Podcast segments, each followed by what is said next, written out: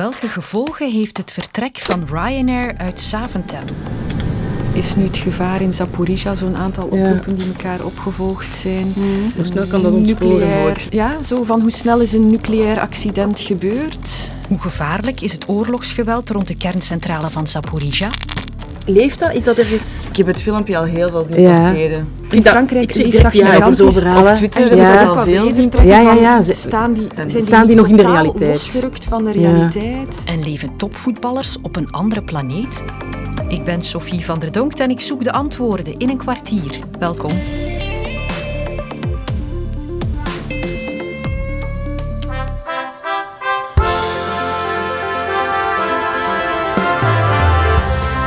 For flying Ryanair. Last year, over ninety percent of our flights arrived on time. We hope you enjoyed yours and we look forward to welcoming you on board again soon. Ryanair. Dat klinkt altijd wat feestelijk, de aankondiging van Ryanair als je net geland bent op je citytrip-bestemming. Maar het nieuws over de lage kostenmaatschappij is toch vaak een stuk minder vrolijk. Ook vandaag stonden de zenuwen daar strak gespannen, want topman Michael O'Leary kwam met een belangrijke mededeling. At the end of October we're closing our two-aircraft base in Brussels Zaventem due to higher costs at Zaventem Airport and the crazy and discriminatory environmental taxes being levied by the Belgian government. Ryanair trekt dus minstens tijdelijk weg van Brussels Airport, want Brussel zou te duur zijn. En zeker de vliegtaks die de Belgische overheid oplegt is een doorn in het oog. Dat betekent dat er deze winter honderden vluchten vanaf Zaventem geschrapt worden en dat het personeel naar een andere standplaats moet.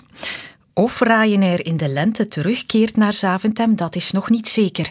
Hans Elsen van de vakbond A C V Puls heeft zelfs zijn twijfels en spreekt van chantage en een politiek spel. Ryanair werkt eigenlijk volgens een, een chantagemodel. Ryanair is fundamenteel tegen zo'n type tax, want dat stelt het bedrijfsmodel van Ryanair in vraag. Hij wil hiermee het signaal geven naar de federale overheid dat het daar niet mee eens is. Kun je daar vragen bij stellen of een, of een bedrijf op die manier chanterend te werk mag gaan? Vooral omdat zij vandaag vijfenzeventig gezinnen eigenlijk in onzekerheid storten. Ryanair wil eigenlijk een politiek statement vandaag maken voor een stuk op kap van zijn werknemers. Gevolgen dus voor de reizigers deze winter, maar ook voor het personeel, dat veel geplaagde Ryanair-personeel dat geregeld in het nieuws komt als het gaat over een bar slechte werkomstandigheden. Ik wilde zo'n personeelslid vinden om daarover te praten voor deze podcast en trok aan de mouw van collega en luchtvaartkenner Nico Cardone. Met een piloot gaat dat eventueel nog wel eens lukken, maar zeker in de cabine is dat heel moeilijk. Dat zijn bijna nooit Belgen. Omdat ja, Ryanair staat erom bekend om heel lage lonen te betalen. Dus je moet mensen gaan vinden die bereid zijn om aan die lage lonen te gaan werken. En dat zijn heel vaak mensen uit Oost-Europa of uit Portugal bijvoorbeeld. Landen waar de lonen sowieso lager liggen. En voor die mensen is dat natuurlijk minder erg om aan die voorwaarden te werken dan voor Belgische mensen. Ik heb twee jaar gewerkt als steward bij Brussels Airlines. En we hadden bij Brussels Airlines ook wel enkele collega's die vroeger bij Ryanair gewerkt hadden. En dan hoor je wel verhalen van hoe Ryanair is als werkgever. Ja, en dat is toch wel een behoorlijk ander paar mouwen. Hè. Ten eerste is er het loon dat heel laag ligt. Dan heb je ook in de, zeg dat, in de kantine zeg maar, hè, van, van Ryanair, daar staat zo'n watertapkraantje.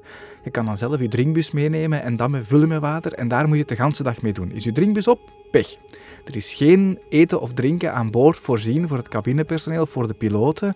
Vlucht vier uur vertraging en sta jij vier uur aan boord ergens in het buitenland te wachten en je hebt geen water meer, dan moet je het kopen uit de bar aan dezelfde tarieven als de passagiers. Hè. Dus wat, wat zal dat zijn? Meer dan drie euro voor een flesje water.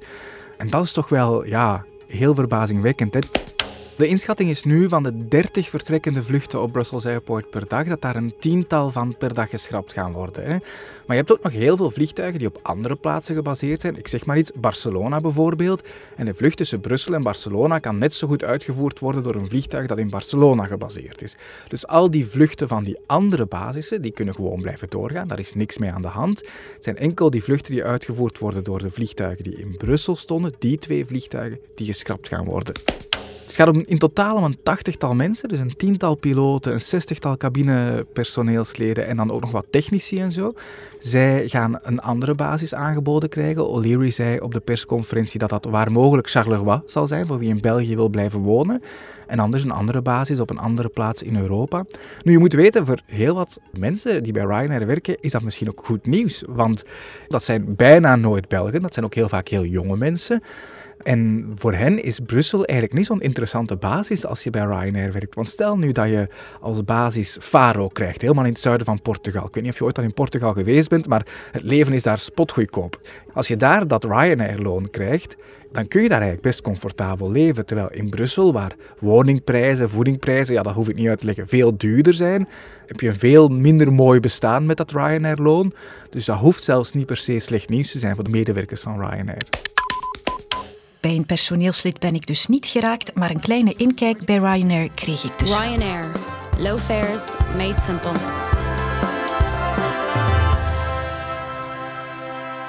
De oorlog in Oekraïne houdt ons vandaag vooral door de energiecrisis bezig misschien.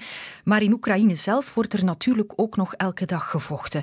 En de laatste tijd is ons vizier gericht op Zaporizhzhia, de stad waar een grote en belangrijke kerncentrale ligt. Firefighters have managed to extinguish the fire that had been raging at a power plant in Ukraine. Following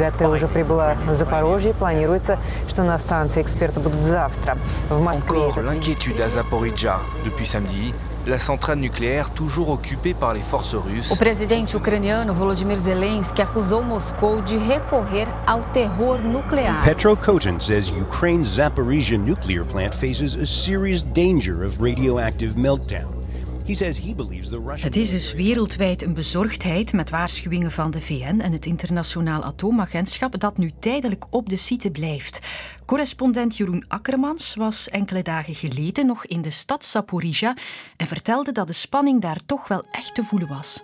Dit is ongehoord wat hier gebeurt. Ook vandaag weer is de stroom afgesloten vanwege explosies. Het is van het net gegaan. Het is nu al de tweede keer dat dat gebeurt en dat is door een explosie gebeurd. Ja, je moet er toch niet aan denken dat ze straks koelwatervoorziening uh, raken. Dan zijn we echt ver van huis. Het is onbehagelijk, omdat je toch, het, je kunt het niet inschatten als buitenstaander. En ik denk, uh, zelfs na het bezoek van de V N-delegatie, het internationale atoomagentschap, dat die toch enigszins geschrokken zijn teruggekeerd. Maar wat kunnen ze doen? Zonder medewerking van de Russen gebeurt er niks. En het is ook geen toeval dat er net daar gevochten wordt, want door die kerncentrale is het strategisch een heel belangrijke plek. Dat vertelt onze collega Marijn Trio. Die centrale ligt helemaal in het zuiden van Oekraïne, op uh, maar een tweehonderdtal kilometer van de Krim. Daardoor hebben Russische troepen die centrale al heel vroeg in de oorlog kunnen innemen. Maar sindsdien heeft Rusland militairen en ook militair materieel in en rond die centrale gestationeerd. Je hebt enerzijds het aspect ook van de elektriciteitsbevoorrading zelf. Die centrale is de grootste kerncentrale van Europa. Voorzag Oekraïne in een vijfde van zijn stroom voor de Russische invasie. Er is natuurlijk ook het aspect van... Ja, de schrik van de internationale gemeenschap voor een, een ramp, een kernramp. Rusland beschuldigt Oekraïne van die aanvallen op en rond die kerncentrale. En ongetwijfeld hoopt Rusland ook dat het Westen uit vrees voor zo'n kernramp zijn militaire steun aan Oekraïne zou herzien. Maar voorlopig is dat allesbehalve toch het geval. Hoeveel zorgen moeten we ons nu maken over de gevechten, de explosies, de beschietingen rond die kerncentrale?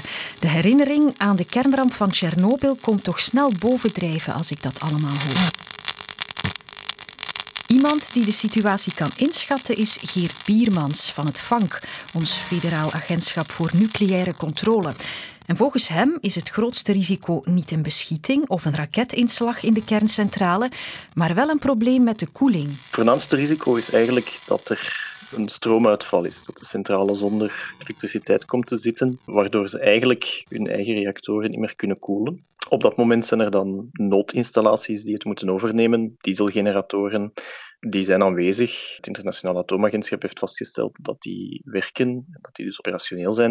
En in dat geval moest bijvoorbeeld ja, volledig alle stroomtoevoer uitvallen, dan nemen die dieselgeneratoren het over en die kunnen het een aantal dagen volhouden. Als de diesel niet wordt bijgevuld, wat in een oorlogssituatie op zich wel mogelijk is, ja, dan valt alle koeling weg, alle mogelijkheid tot koelen van, van die reactoren. Want zelfs als een reactor uitvalt of afstaat of wordt afgezet, dan geeft hij nog warmte af en die restwarmte moet worden afgevoerd, anders oververhit die en gaat die smelten. Dus bijvoorbeeld hetgeen in Fukushima is gebeurd, ja, daar is er kernsmelt opgetreden en dus ook lozing van radioactiviteit naar het leefmilieu. Hetzelfde geldt hier. In het ergste geval is er een, een vrijgave van radioactiviteit naar het leefmilieu.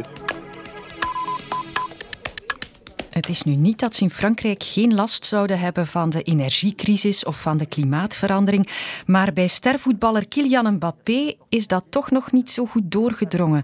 Hij was met zijn ploeg P S G in een privéjet naar Nantes gevlogen voor een wedstrijd en de baas van de T G V, de hogesnelheidstrein, had gezegd dat ze die verplaatsing in minder dan twee uur ook met de T G V hadden kunnen doen en dat ze die T G V ook hadden kunnen aanpassen aan hun wensen. En daar kregen Mbappé en zijn trainer een vraag over op een persconferentie en toen kwam dit. En dan nog een schep er bovenop. Je me doutais qu'on allait avoir cette question-là. Pour être très honnête avec vous, ce matin, on a parlé avec la société qui organise nos déplacements. On est en train de voir si on peut pas se déplacer en char à voile. Dus de trainer van P S G zegt dat hij de vraag verwacht had en dat ze nog bekeken hebben of het ook met een zeilwagen kon.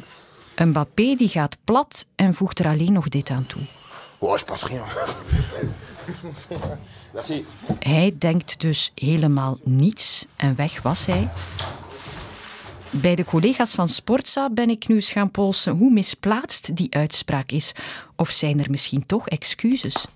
Ik denk dat dat in België ook, als er verplaatsingen zijn, mm. Europese verplaatsingen, ik denk dat bijna alle ploegen met het vliegtuig gaan.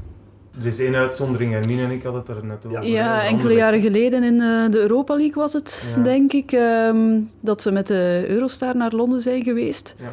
Dus het kan wel. Ik denk als ze die afweging maken, ja. dat het misschien ook sneller was, want ja. dat is inderdaad Anderlecht de hoofdreden. Is het al eens naar Paris Saint-Germain genomen. Ja, dus, ja. ja, ook Champions League dan ja, waarschijnlijk. Dus ja. het kan zeker. Ik denk, Paris Saint-Germain is natuurlijk een, nog op een heel ander level dan uh, Anderlecht, wat het financiële betreft. Ja, Misschien dat ze daar nooit die overweging maken. En de hoofdsponsor is ook Qatar Airways. Hè. Dus bij ze vliegen met de sponsors. Ja. ja. Maar ik val vooral over de reactie. Ja. Want ja, dat, dat toont aan dat je inderdaad geen voeling hebt. Nee. Zeker nu met nee. de dure energieprijzen uh, enzovoort. Maar doen ze daar in andere sporten ook zo lacherig over, denken jullie? Lacherig denk ik niet, maar het is ook een feit. Ja, voetbal is de rijkste sport op aarde. Mm. En die hebben de middelen om dat te doen. Um, ik ga nu niet zeggen, bijvoorbeeld als Roeselare, de volleybalclub in België, als die naar, naar Rusland moeten, ja... ook met vliegtuig gaan. Mm. Ik denk niet dat ze met de bus naar... Misschien naar Duitsland of zo wel. Dat daar, daarom ben doen. ik misschien ja. te weinig in het volleybal Ik herinner uh, mij ook eens een, een terugkomst van een E K, ja, van voor de, de volleybalmannen die kwamen met de, met de bus, bus naar Vilvoorde. Ja. Ja. Ja. Ja, vanuit Duitsland. Dus hoe kleiner de sport, hoe minder middelen misschien om het vliegtuig te nemen. En dan wordt waarschijnlijk de goedkoopste optie genomen. Mm. Maar het voetbal, dat is iets anders natuurlijk. Dat is een lang ja, van een andere orde. Ja. Ik leg het toch allemaal nog eens voor aan een sportpsycholoog, Caroline Jans.